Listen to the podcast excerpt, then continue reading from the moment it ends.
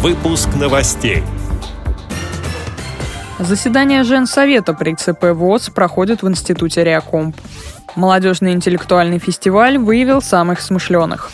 Представители власти прожили два часа жизнью слепых людей.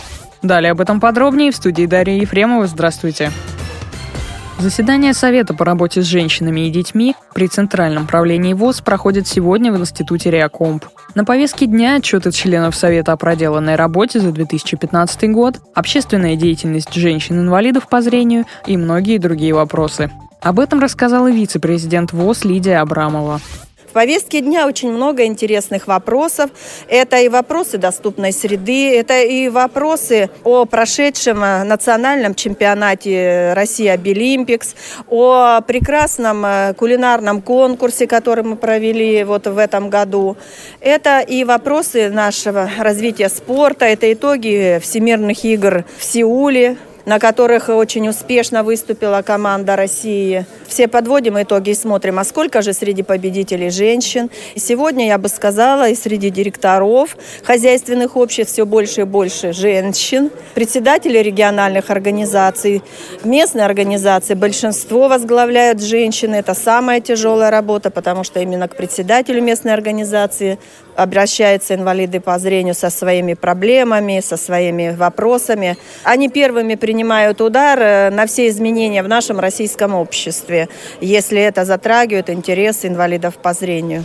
На заседании Совета по работе с женщинами и детьми члены Совета поделятся опытом работы в своих регионах. Так, председатель Свердловской региональной организации ВОЗ Мавзеля Юдина рассказала о практике решения социальных проблем, таких как детская беспризорность и создание бэби-боксов решением Общественной палаты Свердловской области мы все же пришли к единому мнению таких бэби-боксов устанавливать для того, чтобы люди могли оставить, для того, чтобы такие бэби-боксы появились, надо строго кто-то должен за этими бэби-боксами контролировать. Тем более сегодня, хотя не приветствуется, но и не запрещается, если по какой-то причине социально бедная женщина не может воспитывать ребенка, оставить э, в роддомах. Но это не приветствуется, поэтому мы, например, беби-боксы не поддерживаем. Сегодня во время встречи также будет утвержден план работы на следующий год. Культурно-спортивном реабилитационном комплексе Всероссийского общества слепых в Москве прошел первый открытый молодежный интеллектуальный фестиваль. В нем участвовали 100 активистов из разных регионов России. В соревнованиях состязались детские и взрослые команды. Мероприятие было приурочено к юбилею КСРК ВОЗ. Жюри оценивало смекалку участников и творческие способности. В одном сценарии организаторы объединили четыре известные программы «Своя игра», «Что, где, когда», «Эрудит квартет» и «Угадай мелодию». О цели, которую преследовали авторы проекта, сообщил начальник отдела по работе с молодежью КСРК ВОЗ Василий Дрожжин. На самом деле сообщество уже сформировано, люди друг друга знают в интеллектуальном мире, в том числе среди незрячих людей. И просто новая форма взаимодействия возникает, и те, кто интересуется интеллектуальными играми, сразу же к ней решили присоединиться. Цель мероприятия – это реализация творческого потенциала каждого участника. В итоге среди детей победителем Брейн-ринга стала команда «Светлые головы». В игре «Что, где, когда» лучшей названа команда Общества анонимных ботаников. Обе представляли школу-интернат номер один.